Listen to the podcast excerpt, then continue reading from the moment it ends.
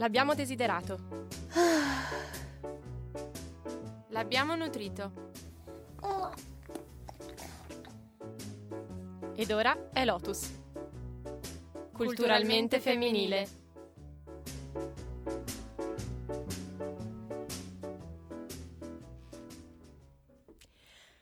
Culturalmente femminile. Quanto tempo che, che non ascoltavamo la nostra sigla amata. E all'alba del 28 gennaio alle 14.14, buon anno da Lotus, che ancora noi non ci siamo visti nel 2017. Eh, avete finito di stappare, eh, furbetti, fino alla fine gennaio, lo sappiamo che aspettavate i nostri auguri per iniziare come si deve l'anno. Avete ascoltato il podcast con uh, Ibu Robin? Io ancora no.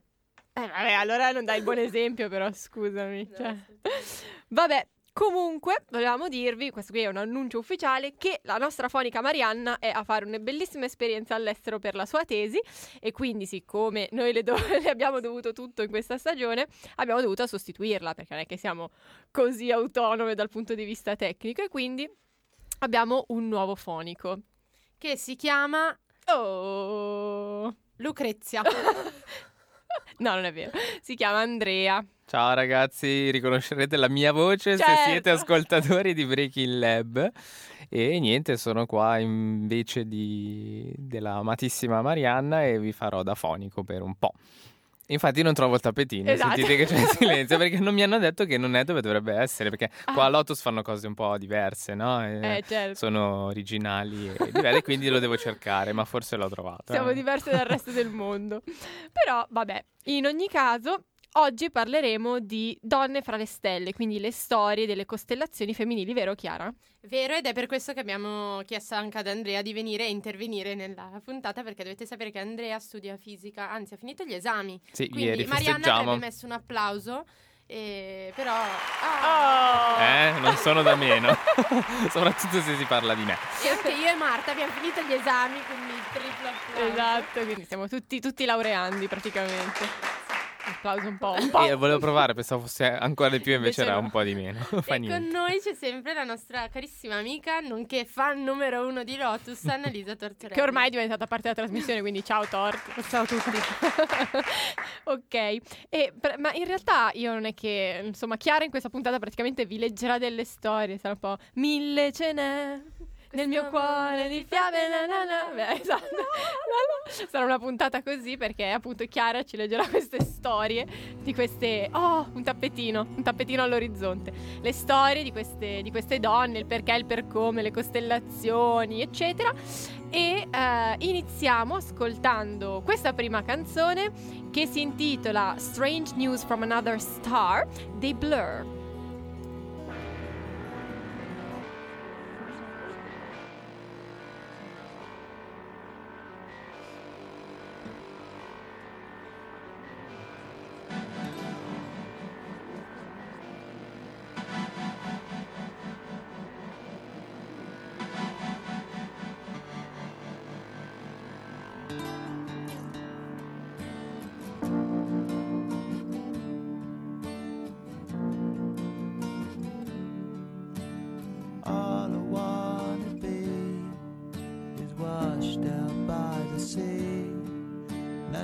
Death Star over me won't give me any peace.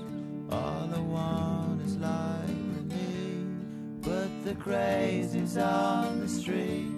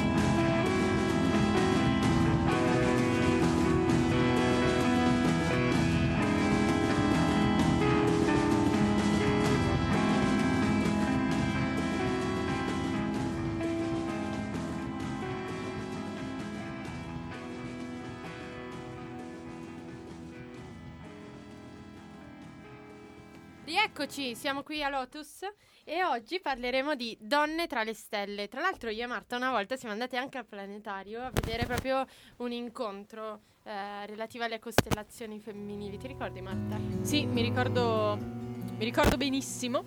E, mm, soltanto che adesso non è che io non fossi proprio attenta, però in realtà poi, siccome Chiara in realtà è stra appassionata di stelle ed è proprio per questo che io, ah, non mi ricordo se è Natale o il compleanno, Compleanno. compleanno, le ho regalato un libro eh, sulle costellazioni, ehm, strabello, di un'edizione un po' particolare, che tra- di cui tra l'altro abbiamo condiviso la foto eh, su Facebook, quindi se poi volete trovarlo. È carino, è scritto anche in maniera molto simpatica e Chiara ovviamente poi se l'è letto tutto. E, e quindi niente, adesso ci, così, ognuno i cavoli propri qua in questo studio, perché l'unica a lavorare adesso sarà Chiara, quindi noi ci sbacchiamo e lei ci racconta le fiabe, praticamente. Ma prima Andrea ci racconterà qualcosa. No, avevamo detto di no. no, avevamo E detto ti di facciamo sì. delle domande. Pensavo di parlare dopo. No, Vabbè. raccontaci ad esempio che tipi di stelle ci sono nel cielo. Allora, innanzitutto diciamo cosa sono le stelle. La definizione classica del liceo, se vogliamo, anzi delle medie forse, che sono corpi celesti dotati di luce propria, no?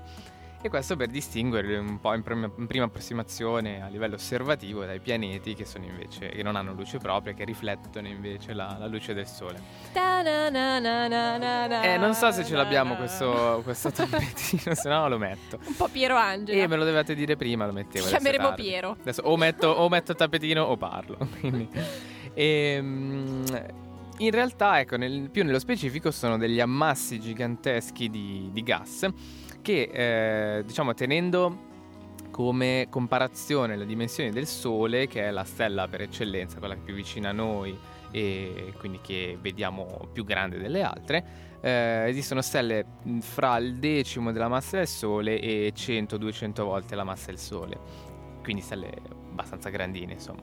E sono quindi ammassi di, di gas eh, che, ehm, di, di idrogeno in particolare che ehm, nel nucleo fa la fusione nucleare, quindi si trasforma in, in elio e a volte anche in metalli più pesanti, eccetera, eccetera, e quindi emette energia sotto forma di irradiazione, quindi sono, è la luce che ci arriva. E appunto la stella più vicina a noi è il Sole, la conosciamo bene perché in sostanza è responsabile della vita eh, sulla Terra. E, e niente, cosa volete sapere? Ah, tipo, cosa sono le costellazioni? Beh, le costellazioni sono degli insiemi di stelle. La cosa divertente è che in realtà le costellazioni non esistono, nel senso che, ehm, non, eh, o meglio, non sono quelle che... mm, Cioè noi le vediamo dalla Terra in un certo modo perché siamo a una certa distanza e quindi le vediamo tutte grandi uguali. In realtà magari due stelle della, stella- della stessa costellazione eh, possono essere le- le distantissime e noi le vediamo ovviamente con un effetto di parallasse e quindi le vediamo tutte della stessa dimensione ma chissà dove sono quelle stelle, non sono davvero tutte vicine una all'altra, non potremmo unirle con, con la penna come settimana enigmistica, cosa che invece hanno fatto in passato per definire appunto queste figure mitologiche nel- nello spazio. Vorrei sottolineare che a Lotus è stata utilizzata la parola parallasse. Volevo che non volevo traumatizzarvi. Eh, Vabbè. E fra l'altro, eh, forse c'è scritto anche in quel libro, eh, nel, ehm, le- alcune popolazioni antiche non vedevano eh, le stelle, le costellazioni non erano le stelle, ma le parti vuote del- della- C'è dello scritto. spazio. C'è scritto, vero? Eh. Anche perché, adesso non so, sicuramente sarete stati qualche volta al planetario, cioè credo che alle elementari sia d'obbligo la gita al planetario. Però effettivamente quando poi tolgono tutto l'inquinamento luminoso, cioè la volta celeste è piena di stelle, pienissima di stelle, quindi effettivamente cioè, è probabilmente più facile vedere le, le immagini nello spazio vuoto eh, rispetto Mm-mm. che, che Esatto. unendo le stelle tra di loro. Eh sì. E questa puntata va un po' in onore di eh, un viaggio che tra poco farò. Andrò nel deserto e poi vi racconterò tutto. Dormirà nel deserto, guarderà benissimo le Vi stelle, manderò le foto. ci manderà le foto dei, dei- dei cieli stellati. Al wifi del famoso deserto. Esatto. Wi-Fi ba- trattino basso Sara. Va bene, allora eh, vi leggo il primo pezzettino che è proprio l'introduzione che ha scritto Susa- Susanna Islop, che è proprio la scrittrice di questa Bibbia che mi ha regalato Marta. E io avrei voluto che ci fosse un'attrice a leggere, purtroppo no. Stava E- troppo e quindi c'è Chiara da fare. Vabbè, non che ho dislessia, un principio di dislessia. quindi meglio di così non ci poteva andare. praticamente. Evviva. Atmosfera. Atmosfera. Sto andando a scuola e discuto animatamente con la mia amica. Ha i capelli verdi e un broncio perenne e anche lei è una fan sfegatata dei blur. Citazione perché abbiamo appena messi. Per questo abbiamo messo i blur comunque.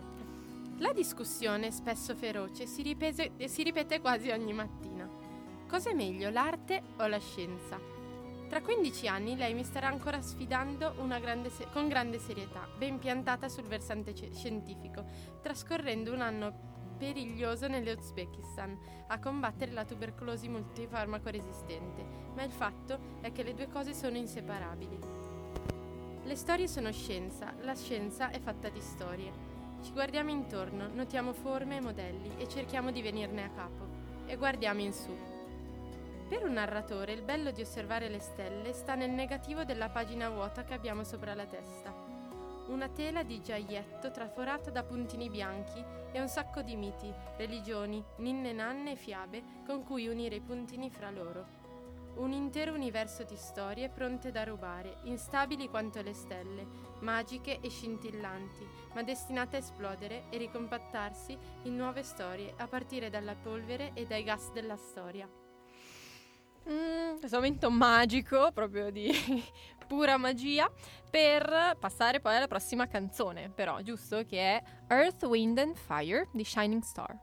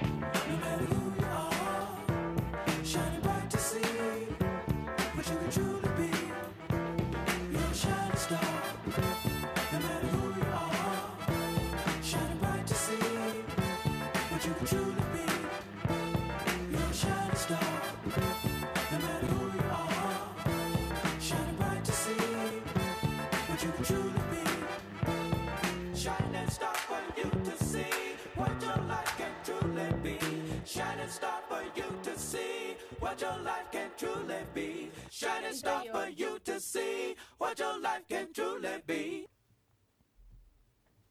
Ok, abbiamo ascoltato questa canzone il cui titolo prima sbagliato era Shining Star e gli artisti erano Earth, Wind and Fire.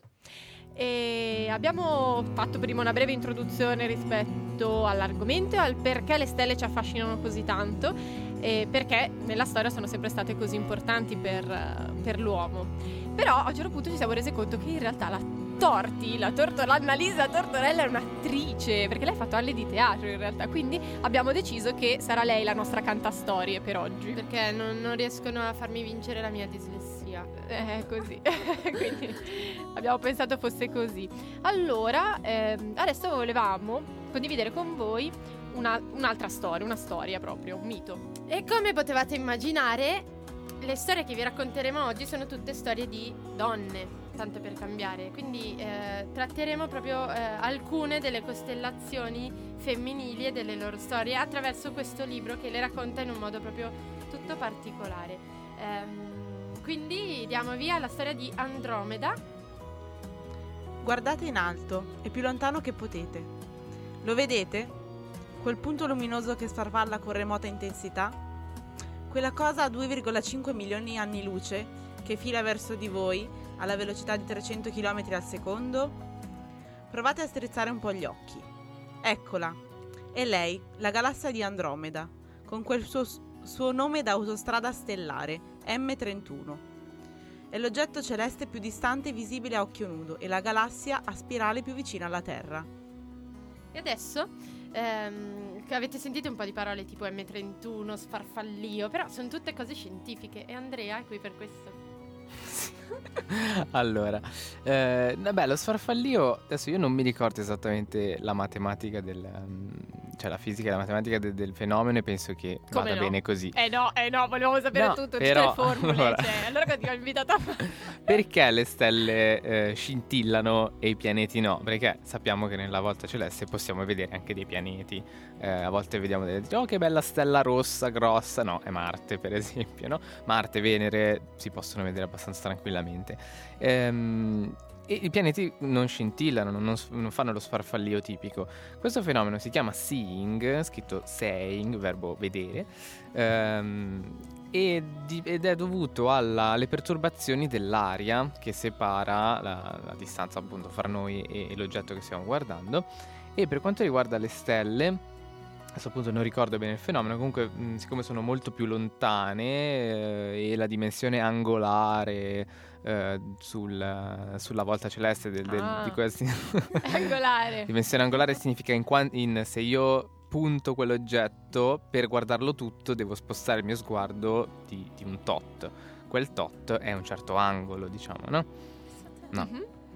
Sì, sì, sì, sì, no. Quindi per- tipo la luna-. La luna mi pare sia mezzo grado di, di ampiezza Ah, sul, ho sul capito. cielo, che è lo stesso del Sole, quindi ecco perché nelle, nelle eclissi la luna copre totalmente Ah, ho il capito, Sole. ok, capito. Adesso Per- ho capito. Questa, cosa, per- questa cosa dell'eclissi mi ha svelato Ecco, il per, per- per coincidenza hanno la stessa dimensione capito. angolare. E allo stesso modo, appunto, il- le stelle hanno una dimensione angolare e questa dimensione è tale per cui lo sfarfallio genera delle, eh, delle perturbazioni nel, scu- scusate, le perturbazioni dell'aria generano uno sfarfallio quando le vediamo. Adesso appunto non ricordo bene quale sia la dimensione minima tale per cui. Eh, mentre i pianeti appunto sono più grandi e, e questo non accade. E, l'altro- l'altra cosa che abbiamo detto è M31. M31 perché si chiama M31? Eh, M sta per un catalogo stellare. Immaginate di avere appunto migliaia di corpi celesti e di doverli chiamare in qualche modo. Ehm, sapete bene se avete avuto a che fare con un po' di fisica, un po' di matematica, che dopo un po' le lettere dell'alfabeto finiscono e quindi è un problema chiamare le cose e non sapete se il D è la densità, la distanza, il diametro o quant'altro. E quindi si, si passa a quelle greche e così via.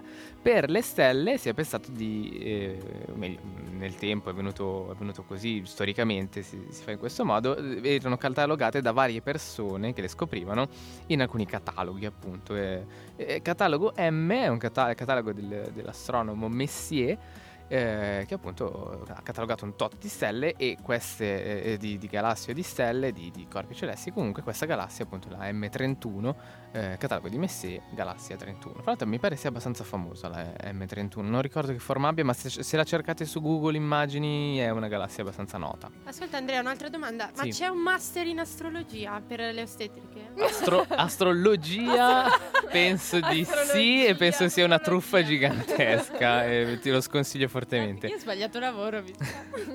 Master in astronomia non lo so, fai conto che per allora, astronomia si fa a fisica ma non, eh, non c'è la laurea, in, eh, almeno in statale non c'è la laurea in astrofisica, c'è la laurea specialistica, cioè magistrale in fisica in cui puoi seguire il percorso diciamo, di astrofisica, ma poi come la- sul, foglio, sul foglio di laurea, su- sulla pergamena, magari pergamena, eh, in realtà ti viene, ti viene scritto semplicemente laurea magistrale in fisica. Tu sai che hai fatto degli esami di, fisi- di astrofisica. In Bicocca forse, e facciamo pubblicità alle altre università, forse c'è la laurea in astrofisica come magistrale, due anni, però non, non ne sono sicuro e non so, eh, anzi forse si può fare addirittura separatamente, tipo mh, direttamente astrofisica fin dai primi anni, però non so come funziona, dovresti informarti un po'. Alti- anche in altre parti d'Italia forse c'è. Niente, ti Ma io tocca, studio tutt'altro, quindi, anche se la mia tesi triennale era in cosmologia. ti tocca fare l'ostetrica. Chiara, mi spiace. Va bene Beh, forse è un po' tardi per cambiare idea, più che altro ti servirebbero almeno altri 3-5 anni di... No. No, proprio no. non bene. caso. Ok, e quindi adesso leggiamo la storia di Andromeda. Vai, Torti.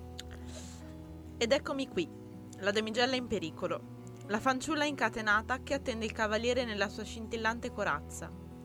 A legarmi alla roccia sono stati i miei genitori e se volete sapere come sono finita in questa storia dell'orrore stellare, andate a leggere di Cassiopea, la stronza. A salvarmi fu l'amore. Legata ad una roccia, mentre gridavo disperata al mare, attirai l'occhio vigile di Perseo.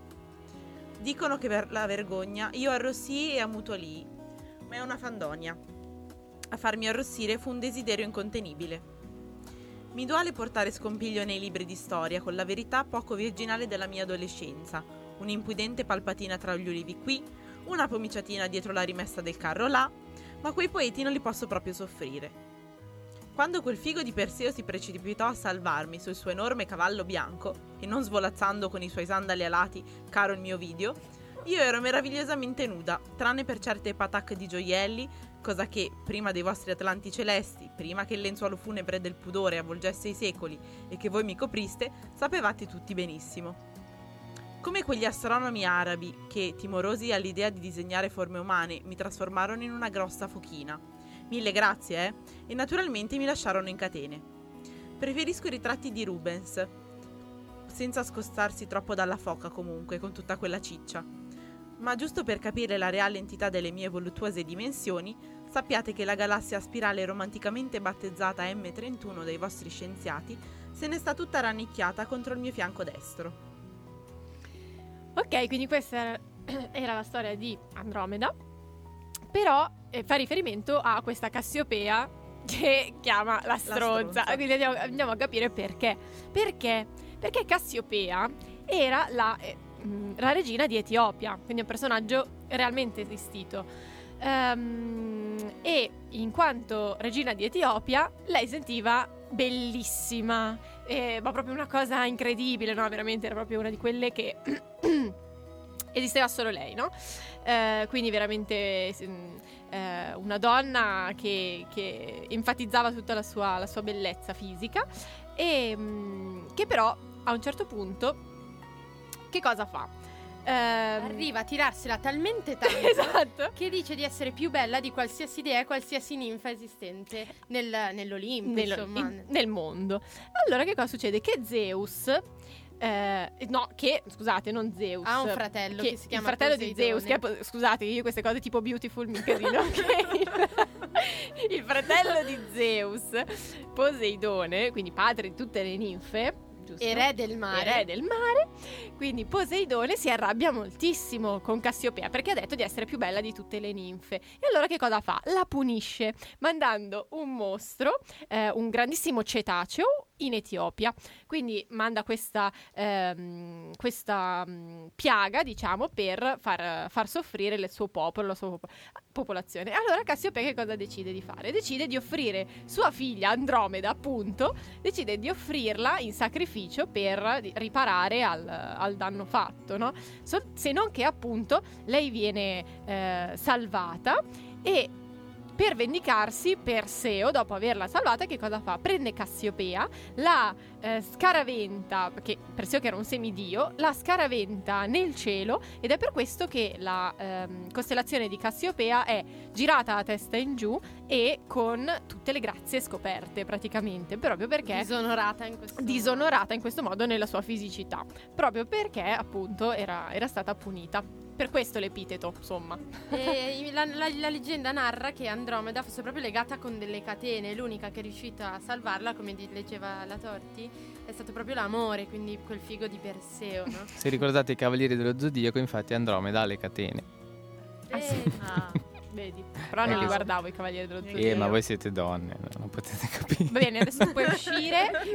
qui finisce no, l'Ortus per perché? No, ho detto, semplicemente è facile che, che le ragazze dell'epoca non guardassero i Cavalieri dello Zodiaco. Non potete capire che non avete visto, non Ah. perché non potete capire di vostro. Ok, va Cosa, bene. cap- cosa capi- Vedi- vedete che non capite. sei Ok. in corner. Next. No, ma è la verità, però.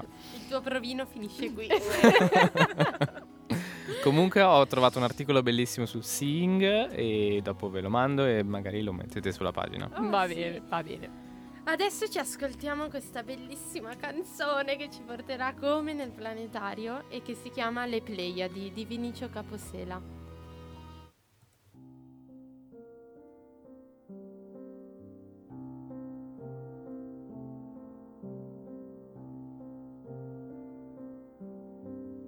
Piove, non piove, un raggio la vela nel sole.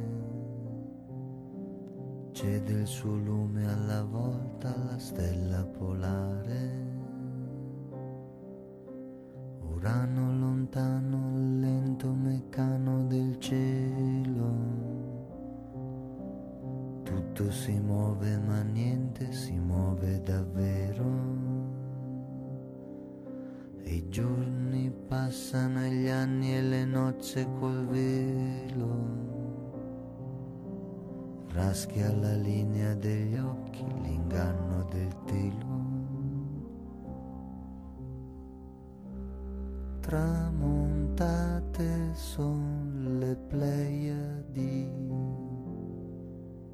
Notte alta, io dormo da sola. L'attesa è un inganno, l'attesa, ma preferisco l'attesa. È più dolce che non vederti tornare. Nell'attesa mi conosci così bene,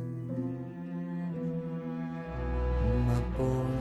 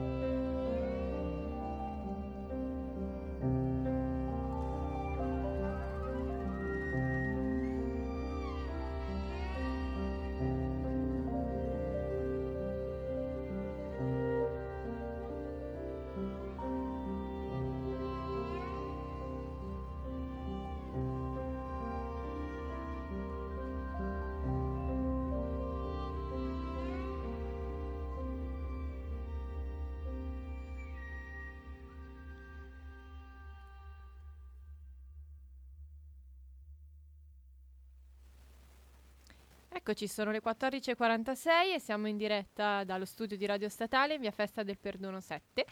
Abbiamo ascoltato le Pleiadi di Vinicio Capossela. Stiamo parlando eh, delle costellazioni femminili, delle costellazioni che in generale riguardano la donna e in realtà poi dopo parleremo anche di maternità perché vabbè, non possiamo non parlarne. No, infatti. Ma Alla fine siamo sempre noi. è sempre noi, non è che cambi la, la situation, so che ci speravate, invece no. E niente. E adesso invece volevamo raccontarvi della, ehm, della costellazione chiamata Chioma di Berenice. Che è una delle altre figure femminili che ci sono in cielo, no? E in particolare eh, Berenice, cosa succede? Che eh, ha un marito che va, eh, era una regina, e ha questo marito che va in battaglia e che torna vivo, che per l'epoca era una...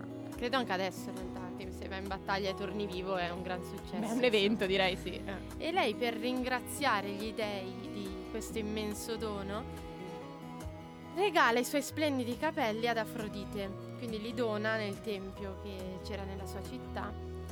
E...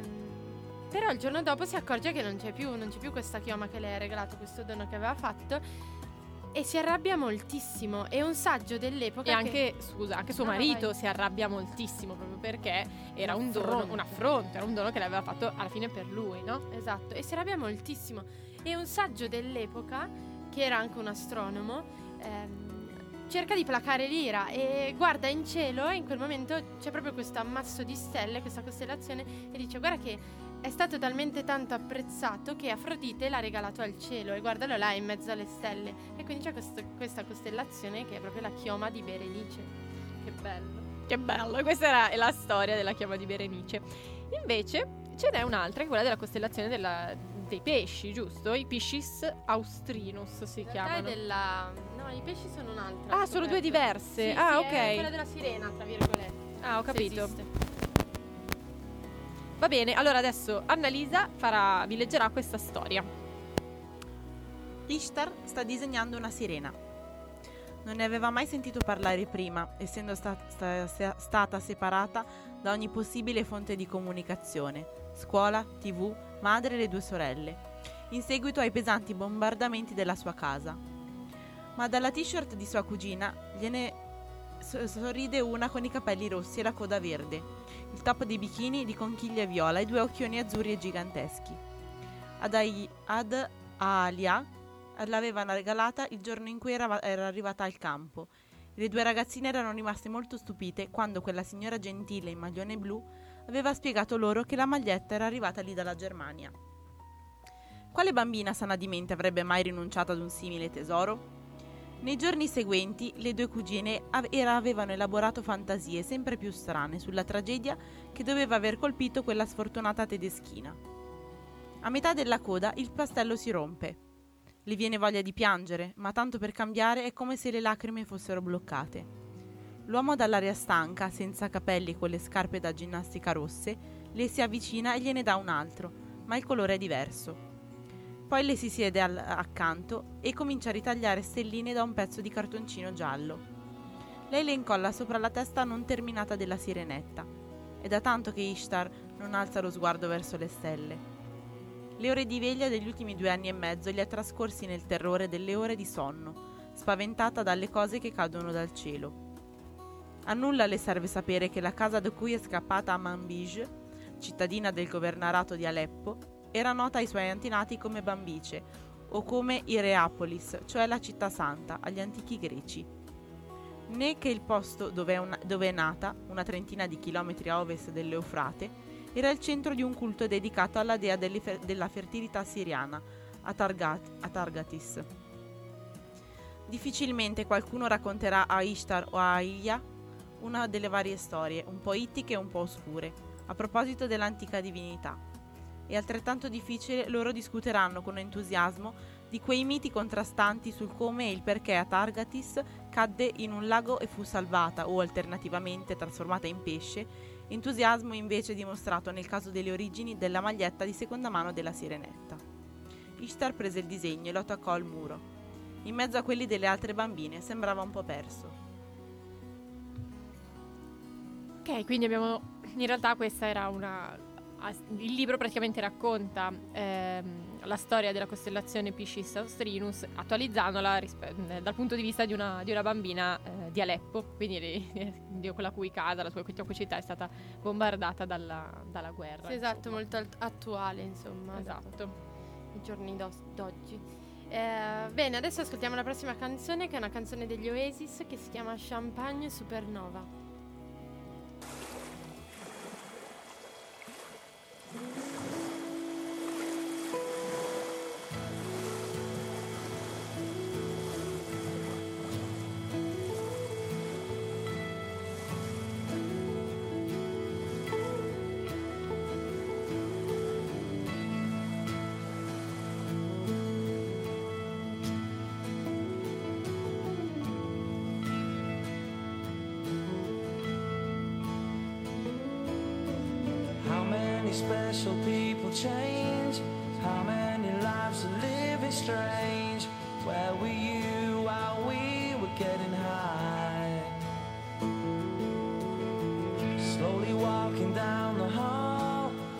Faster than a cannonball.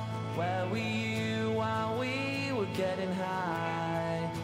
Someday you will find me caught beneath the landslide in a champagne supernova in the sky. Someday you will find me caught beneath the landslide in a champagne a champagne supernova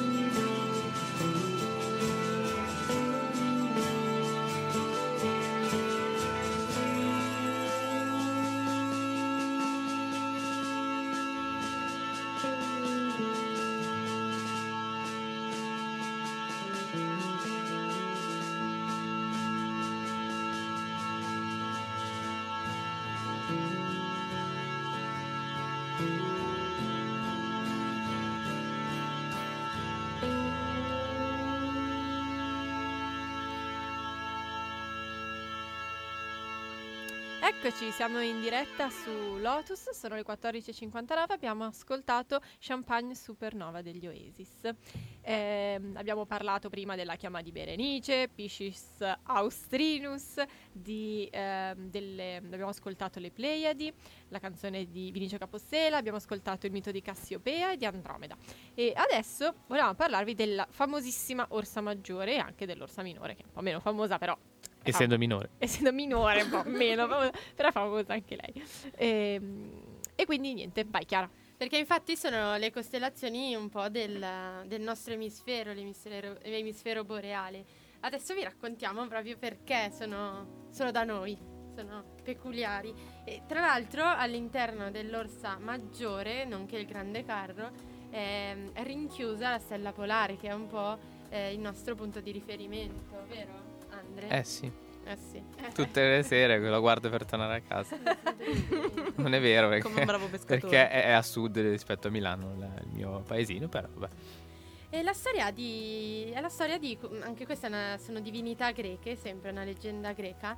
Eh, praticamente Artemide, ehm, figlia, eh, figlia di Zeus e di Era, eh, e tra l'altro dea della caccia, della selvaggina, della, eh, della natura, insomma, ha sotto di lei un sacco di ninfe, che eh, ci sono le ninfe dell'acqua, le ninfe dell'aria, le ninfe del bosco, che sono queste creature eh, bellissime mitologiche che si trovano però sulla terra e non sul monte Olimpo come appunto gli dei. Ehm, e tra queste, tra queste ninfe c'è proprio Callisto. Callisto è bellissima, un giorno eh, raccoglie un rametto per terra per farci una freccia, proprio per darla alla sua, ehm, alla sua dea Artemide, che appunto è raffigurata sempre con questo arco e con le frecce.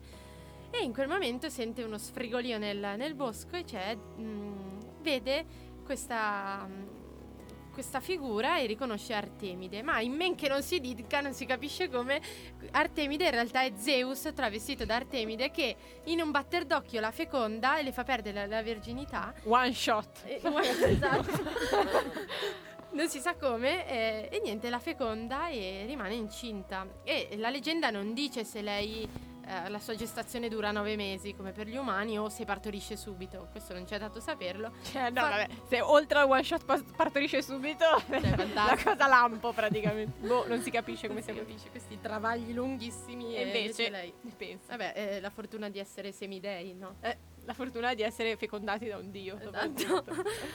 Eh, e nasce Arcade, che è questo ragazzo mm, che ehm, però eh, viene separato dalla madre perché si intromette Era, nonché sorella e moglie di Zeus e madre di Artemide. Ok, ci siamo un po'.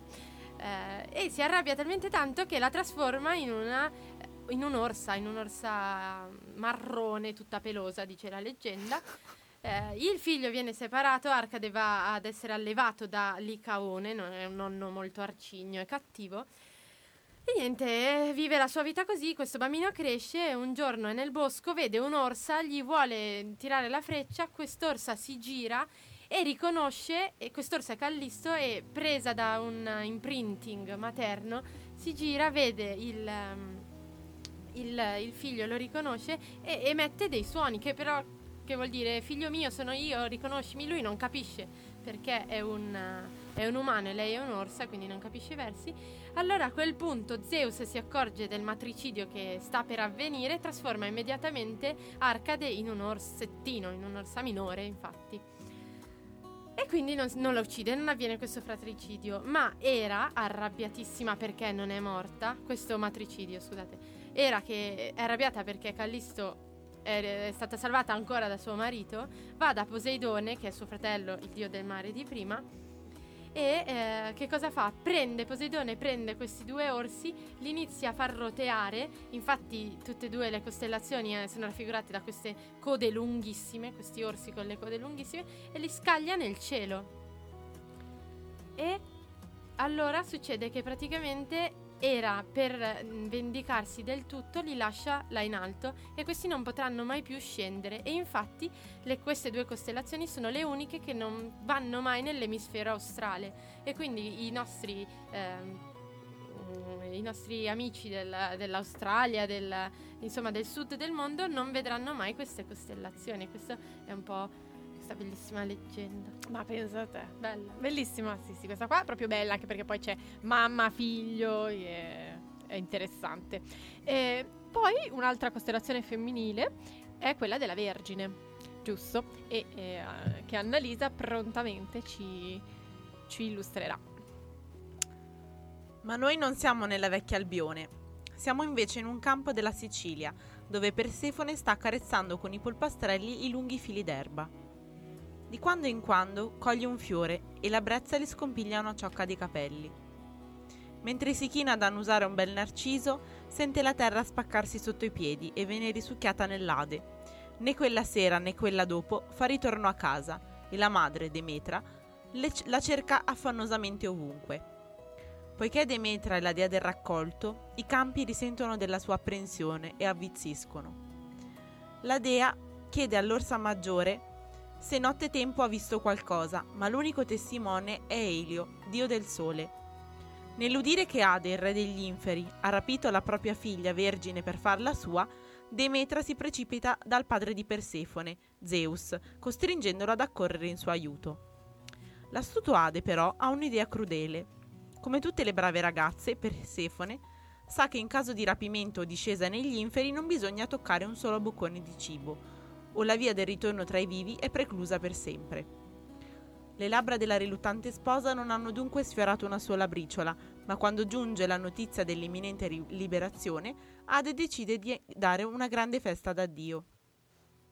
La fanciulla non si lascia però tentare né dalle pagnotte più fragranti né dal dolce, più, dal dolce dei vini, finché lo zio non le offre una melagrana.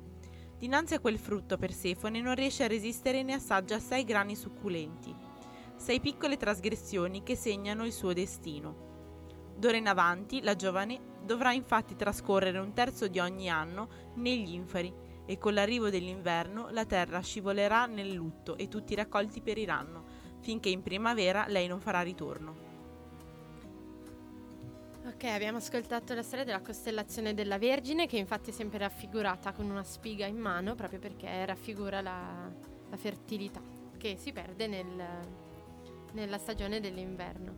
Adesso ascoltiamo i Radiohead con Black Star.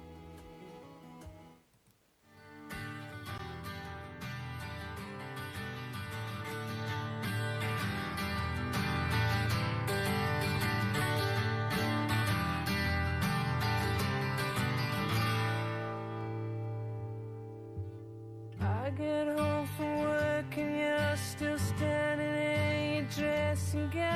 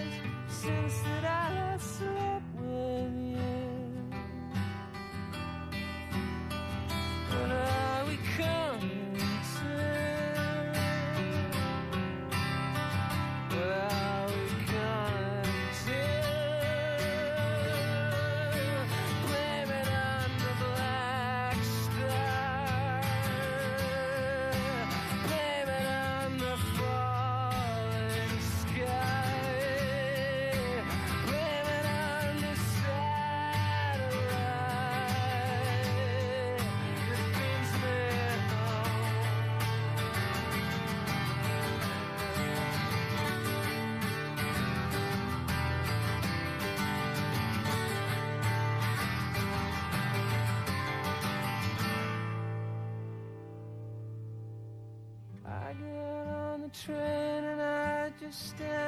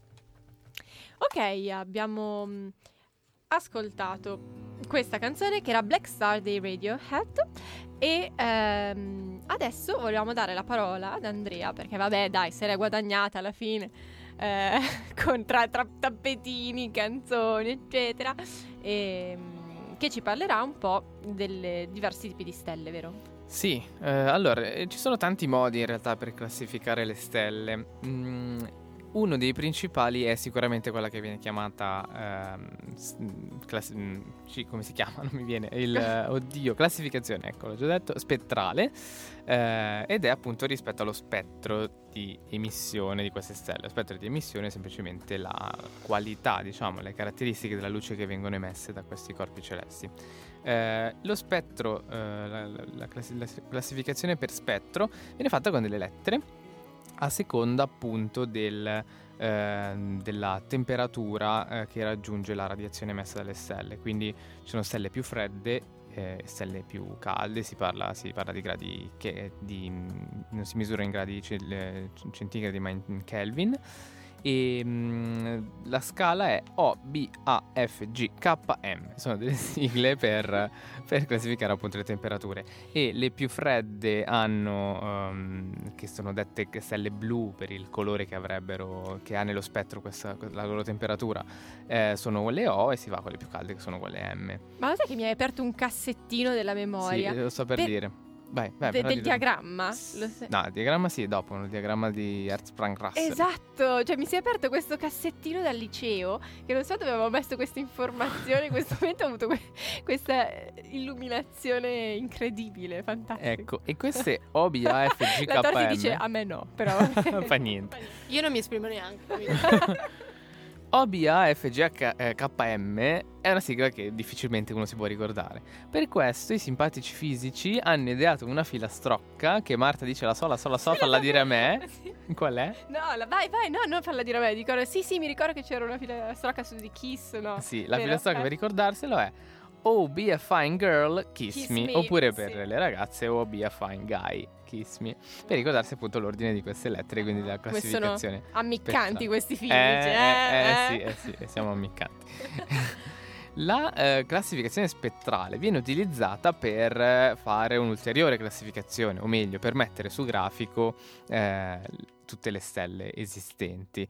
Ehm, il grafico famoso di cui appunto si, di- si ricordava Marta è il grafico di X. Sprung Russell. Eh, dal nome di questi due scienziati che l'hanno ideato, pensate indipendentemente l'uno dall'altro, che sono arrivati a, a fare questa Che cosa. sintonia. Che sintonia. e- eh, è un diagramma che ha appunto sulla, eh, sulle ascisse, che ricordiamo per i non avvezzi sono le X, eh, la classificazione spettrale che abbiamo Questo appena detto. Vabbè, potrebbe essere che da casa qualcuno non se lo ricordi, No, era era un riferimento casuale, È una, per te. è, una, è una- Si fa spesso confusione fra ascisse e ordinate, se non ci si ha a che fare tutti i giorni come me. E, mm, appunto sulle ascisse il- la classificazione spettrale, quindi di conseguenza la temperatura. Temperatura che va dal ehm, dove abbiamo lo zero, dove avremmo lo zero in un grafico cartesiano, la temperatura più alta e va discendendo verso destra. E invece sulle eh, ordinate, sulla verticale, la eh, luminosità oppure la magnitudine, che è una grandezza delle stelle legata appunto alla luminosità, e la luminosità che invece va normalmente crescendo verso l'alto. Su questo diagramma è sono rappresentate tutte le fasi del ciclo stellare, perché eh, fisici, gli astrofisici preferiscono parlare di ciclo stellare perché ci sono delle tappe ben precise che la, eh, la vita di una, eh, di una stella segue. E abbiamo eh, visibilissimo al centro del grafico, magari pubblicheranno un'immagine le nostre ostetriche sul- sulla pagina. Certo, è Certo. centratissimo il diagramma di ma- Russell su Lotus. Ma poi rimandate alla puntata, è ovvio, no? Va bene, lo faremo. E eh, abbiamo una sequenza principale, appunto la sequenza principale al centro, che è una diago- sulla diagonale che va da in alto a sinistra e in basso a destra. E, e la, la vita, la, la stella eh, trascorre circa il 90% della sua vita all'interno della sequenza principale. E sono le stelle cui possiamo- in cui possiamo collegare direttamente luminosità e temperatura. Quindi le più ehm, luminose sono anche le più calde tendenzialmente, sono le stelle cosiddette blu e si va scendendo verso in basso a destra, ci sono le, le stelle più, ehm, più fredde, rosse, che sono anche le eh, meno luminose. Eh, che cosa succede poi nella vita di una stella? Vediamo, sul- nel grafico ci sono anche delle stelle isolate, che sono le nane bianche in basso a sinistra, e le supergiganti, le giganti e le supergiganti rosse in alto a destra, e le giganti blu in alto a sinistra. Cioè, vediamole un po' tutte velocemente con la vita delle stelle. Come funziona la vita delle stelle? Una stella nasce per aggregazione di gas e materiali eh, dello spazio, di materiali celesti, eh, quindi polveri, granelli di- di- di- di chissà cosa, di materiali che sono eh, rimasti nello spazio che vanno aggregandosi appunto per la forza di gravità. Che cosa succede? A seconda della dimensione della stella iniziale, la stella segue una vita diversa, de- dei cicli e delle evoluzioni, degli stadi di evoluzione diversi. Eh, in generale, appunto, abbiamo detto, sta circa il 90% della sua vita nella sequenza principale. Ehm, dopodiché comincia a esaurire l'idrogeno che viene tramutato tutto in elio. Quando l'elio è, eh, quando tutto l'idrogeno è finito e quindi tutta la stella è formata di elio, non c'è più idrogeno da bruciare, la stella esce dalla sequenza principale ed esce in momenti diversi appunto in a seconda della sua dimensione. Ehm, se la stella è piccola, andiamo un po' così genericamente, se la stella è piccola, ehm, la stella si espande per, ehm, adesso non ricordo bene, comunque per andare, in sostanza va a bruciare altre sostanze sempre più pesanti, eh, diventa una gigante rossa e poi può diventare una super gigante rossa e eh, quindi si sposta in alto a destra sul grafico di Esprung Russell. Questa gigante ro- super gigante rossa, quando ha finito tutto, non ce la fa più, eccetera, eh, esplode in sostanza. Eh, è una. Boh, chiamiamola esplosione controllata a seconda. cioè, piccola, di, cioè, comunque lo spazio sono cose giganti Diciamo relativamente relativamente piccola, to- rispetto a quello che dirò dopo, e si forma quella che si chiama eh, nebulosa planetaria. Che cosa vuol dire? Questa gi- supergigante rossa mm, eh, evapora, cioè finisce di tutti i suoi materiali e quindi boh, pum, salta. Ci sta. E la- lancia molto lontano tutti i materiali gassosi che erano rimasti e si forma una nebulosa attorno e al centro rimane una zona densissima eh, che spesso è, eh, diventa col tempo una nana bianca, quindi una stella molto piccola, che anche qui è molto piccola, potrebbe essere anche grande come il Sole, di solito meno, però comunque siamo su quelle dimensioni. Ah, fra l'altro il Sole è una stella di modestissime dimensioni, è molto piccola rispetto a- alle stelle del- dell'universo. Viceversa, torniamo alla, alla sequenza principale, se la stella è abbastanza grande, ci sono delle masse di riferimento che adesso vabbè non mi ricordo, Eh, una si chiama massa di Chandrasekhar, mi ricordo solo questo, però... Solo questo? Forse dovrebbe essere la massa per la- eh, sotto la quale la stella non si forma neanche, si formano quelle che si chiamano protostelle, che non si accendono in sostanza. C'è tutto quello che ci servirebbe per una stella, ma non c'è energia abbastanza a sufficienza per, per accendersi. Ehm, le, eh, le- le stelle grandi diventano appunto fino a super giganti rosse e poi siccome sono più grandi delle giganti rosse ed erano più grandi in partenza, scoppiano di più, un'esplosione più grande e sono le cosiddette supernove, perché si chiamano così perché gli antichi nel cielo vedevano delle stelle nuove, perché da un giorno con l'altro vedevano una stella nuova, visibile spesso anche di giorno, e appunto per queste grandissime esplosioni. A proposito di questo, nel 2020 o nel 2022 do- gli scienziati prevedono un'esplosione di una supernova non troppo lontana, quindi dovremmo vedere una supernova. La. La voglio vedere. Sì, e non gioiamo molto perché in realtà se esplode una supernova molto vicino la Terra viene, viene spazzata via, però... Ah, ok. Mi sa che la vedi, per caso La vedi sì. senti La anche. senti un po'. Caldino. La supernova eh, che può dare luogo anche lì a seconda delle dimensioni, lì non, non- non mi ricordo bene nemmeno quello, mh, tutte le condizioni, o a una stella di neutroni, eh, cioè dipende lì dalle pressioni di radiazione quantistica, cosa del genere. Ehm, o una stella di neutroni, cioè una stella formata solo da neutroni, molto densa, ehm, tutta- tutti concentrati in un punto. Oppure se è particolarmente grossa l'esplosione e questa pressione di radiazione non, non, eh, non regge, diciamo, non si può aggregare materiale, si forma un buco nero che conosciamo tutti. Cioè tutti che No, però è famoso No, buco nero sì. per essere quell'oggetto densissimo che ehm, non permette, cioè curva addirittura lo spazio-tempo eh, in maniera tale che nemmeno la luce riesce a sfuggire. In realtà poi ultimi studi dicono che forse in realtà le cose escono in qualche modo per pressione di radiazione, la, la- si chiama radiazione di, eh, di Hawking, per Stephen Hawking che l'ha teorizzata, bla bla bla, però insomma mi fermerei qua. Mi fermeresti qua, pensate che non l'ha neanche preparata. Volevo dirvi questo, praticamente. Vabbè, no, va mi bene. sono riguardato qualcosa su Qualcosina. qualche immagine più che altro. Mm. Ecco, andate a vedere il diagramma di Hertz- Hertzsprung-Russell perché è figo. No, non è, L'hanno non è chiesto alla figo, però, maturità. però è carino. Mm. Per quello deve essermi rimasto Il cassettino. il cassettino. Che cose super interessanti ci scrive un'ascoltatrice, attenzione. Ah, Attenzione. non ero pronta a questa. Chi dice ho scaricato tutti i podcast così mi fate sempre compagnia andando e tornando dal tirocinio. Quindi una, una studentessa probabilmente di ostetricia dice siete fantastiche.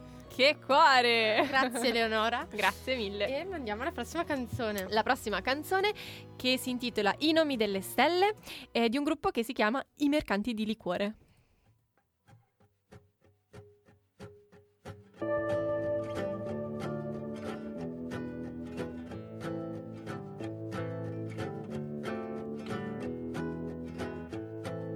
I nomi delle stelle sono tutti quanti belli. Sirio, Vega, Andromeda, l'Orsa e i due gemelli.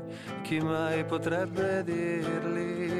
Tutti quanti in fila, son più di cento volte, cento e centomila. E proprio in fondo al cielo, non so come, non so dove, c'è un milione di stelle, stelle senza nome, stelle comuni, nessuno se ne cura, ma proprio grazie a loro la notte è meno scura, stelle senza nome, nessuno se ne cura, ma proprio grazie a loro la notte è meno scura, ma proprio grazie a loro la notte è meno scura, ma proprio grazie a loro la notte è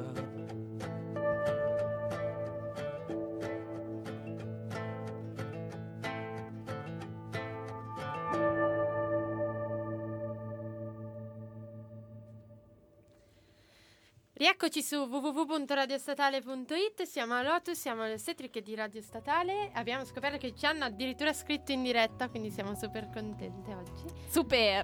Esatto. Stiamo parlando di stelle, di costellazioni femminili e Andrea ci ha dato un sacco di perle scientifiche e super interessanti, interessantissime e emozionanti per me. Wow. Grazie. Ok, adesso invece Annalisa ehm, ci leggerà una storia che è la storia di Lira, che parla di maternità e di genitorialità. Siamo a letto e stiamo cercandoti un nome. Lui, lui vuole chiamarti Bob. Bob? Come tuo zio? Come in SpongeBob? Come in Dylan, cavolo. Bob Dylan, il più grande musicista di tutti i tempi. Gli dico che a me è sempre piaciuto di più Bertie. Lui risponde che non sei una femmina e che se anche lo fossi, non sei certo destinata a diventare una specie di sbarazzina servetta vittoriana. Allora propongo Leonard, come in Cohen. Al parco giochi Leonard è lo sfigato che tutti prendono a botte perché sembra uscito dagli anni 30, non usa trainer e probabilmente se la fa anche addosso. Spengo la luce e mi giro dall'altra parte. O meglio, mi viene spontaneo di girarmi dall'altra parte, ma poi rotolo di nuovo a pancia in su, perché il mio corpo e tu mi ricordate che non posso più permettermi questa posizione. Ci metto ore ad addormentarmi e resto a spiare dalla finestra le due o tre stelle visibili nella non oscurità del cielo cittadino. Penso all'impresa di nominarle tutte. Come diavolo avranno fatto? Una volta qualcuno mi ha parlato di un sito web dove pu- vuo- puoi comprarti una stella e darle il tuo nome. Cerco di richiamare alla mente i ricordi di quel che ho imparato a scuola sulle costellazioni. Il grande carro, la cintura di Orione, qualcosa di vago a proposito di Andromeda e delle metamorfosi di Ovidio. Per caso c'è anche un Orfeo? Ecco, a tuo padre Orfeo potrebbe piacere. Il cantante folk per antonomasia, il bardo dei bardi, il poeta dalla voce così melodiosa che tutti gli animali si fermavano ad ascoltare le note struggenti della sua chitarra. Era una chitarra? Poi penso, però, che alla, fi- alla fine che fece Orfeo. Prima negli inferi si voltò a guardare Euridice e la perse per sempre, e poi fu dilaniato, letteralmente fatto a pezzi, da un gruppo di baccanti esaltate. E rifletto su come tutte le storie più belle e i nomi più belli siano carichi di dolore. Come, mai, come potremmo mai metterti sulle spalle un fardello simile? Sono a letto e tu sei appena nata. Sei una femmina. Apri la bocca e alle nostre orecchie il tuo pianto rumoroso suona come le note più belle delle più belle canzoni che abbiamo mai sentito. Lira, così ti chiamiamo. Lira. Niente, la storia di, dei genitori che scelgono il nome per i propri bambini. Ci sono nomi che qualcuno reputa belli, qualcuno brutti, però sono un po' come i nomi delle stelle. Per questo abbiamo ascoltato prima la canzone dei mercanti di liquore, I nomi delle stelle, e adesso ci ascoltiamo Walking on the Milky Way degli Orchestra Maneuvers. In the dark. Maneuvers.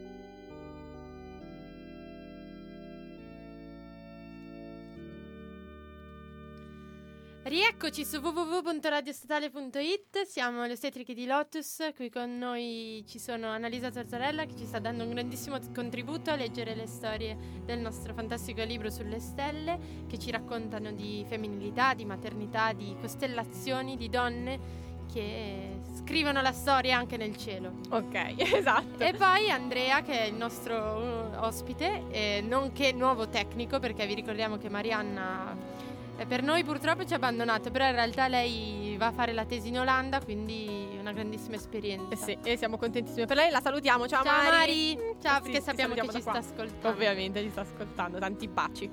Ma E- abbiamo parlato di Andromeda, abbiamo parlato di Cassiopea, abbiamo parlato di Callisto, di Artemide, di un sacco di idee. Abbiamo parlato di Lira, una nuova bambina che è nata e che i suoi genitori hanno scelto il nome per lei. Ma tra le costellazioni non può mancare lo zodiaco, ovvero il mio segno zodiacale, i gemelli. E abbiamo parlato anche del mio ascendente, la Vergine, quindi... Quindi è una puntata di Chiara. Praticamente Chiara si è impossessata di questa puntata. Avete già nominato anche il mio. Cioè? I pesci. I pesci. Ah, è vero, Eh sì. è vero. E ascendente? Adesso facciamo so, la lettura. Anch'io sono pesci. Sì, È anche. Andrea. I pesci Però non lo mi so. frega niente Se volete so cosa. Allora, i pesci sono sognatori eh, e fanno fatica a tenere i piedi per terra di solito. Eh, infatti io spesso cado e non mi accorgo Eh, come.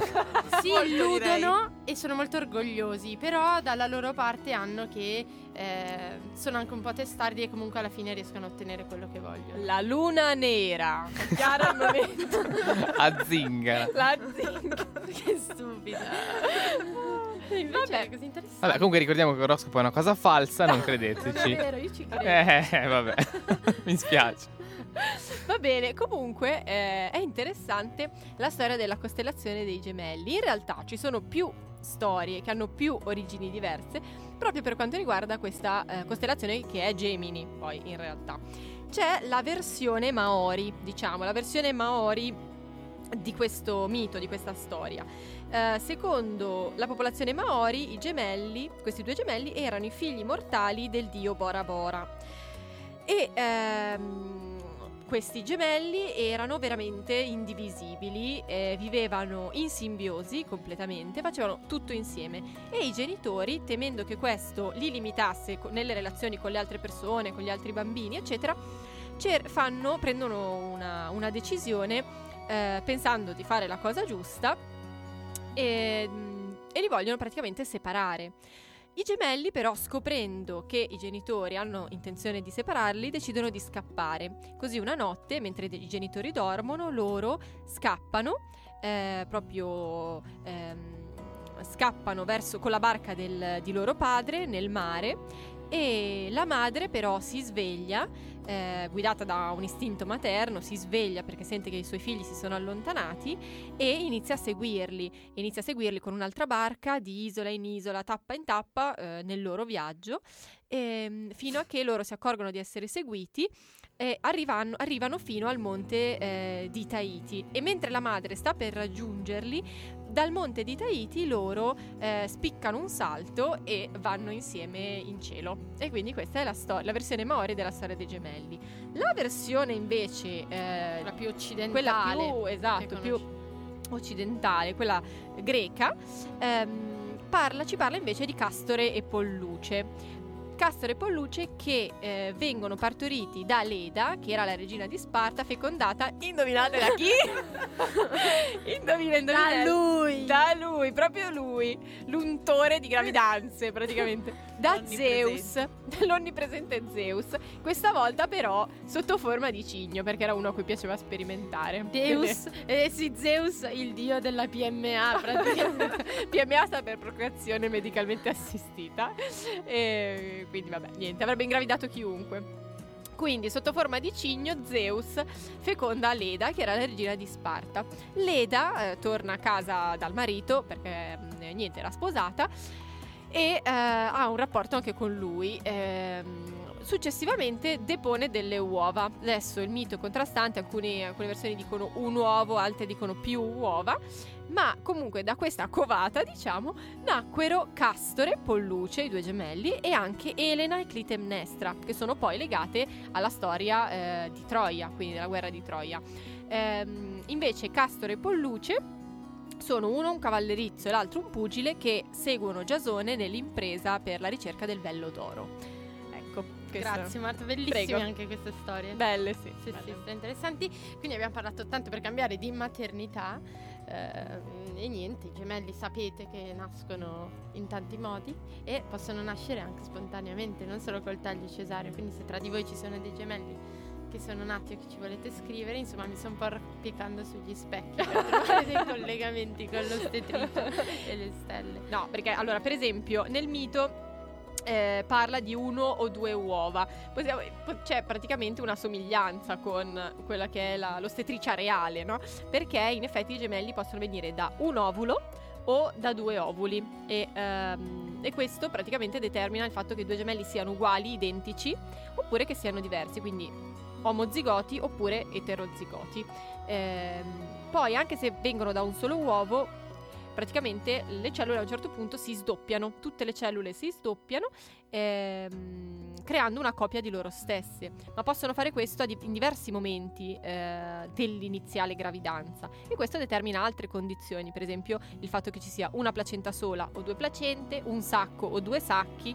ehm, eccetera e nel caso in cui questa separazione eh, avvenga troppo tardivamente ci sono i gemelli siamesi quindi quelli che non riescono a dividersi del tutto Esatto, che la- la- l'avanzamento dello stadio cellulare è talmente avanti che ehm, in realtà ha già iniziato la maturazione e la formazione dell'embrione. E niente, quindi siamo riusciti ad annoiarvi comunque, anche se Parlando di stelle. parlando di stelle. E, e niente, adesso invece vi proponiamo la prossima canzone e dopo avremo la nostra rubrica eh, in segreto, in segreto, segreto. E- ma nel frattempo ascoltiamo Madre Terra di Carmen Consoli e Angelique Chivio.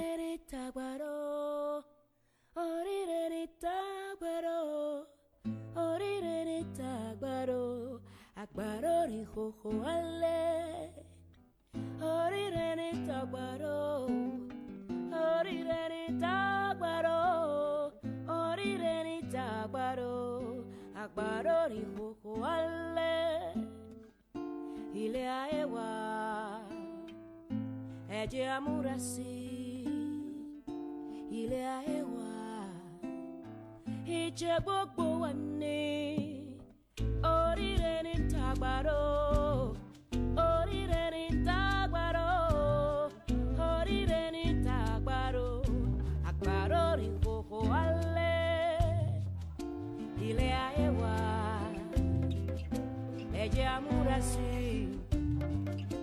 Ilé ayé wa.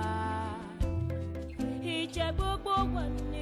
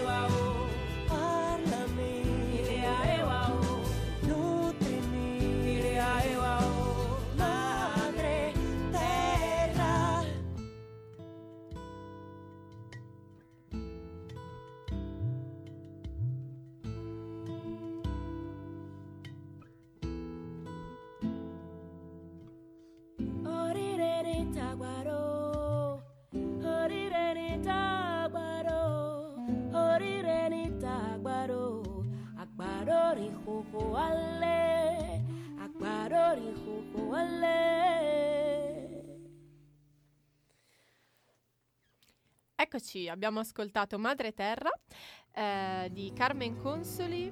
Angelique Guidio. Chidio? Chidio? Sì, Chidio, giusto, ok.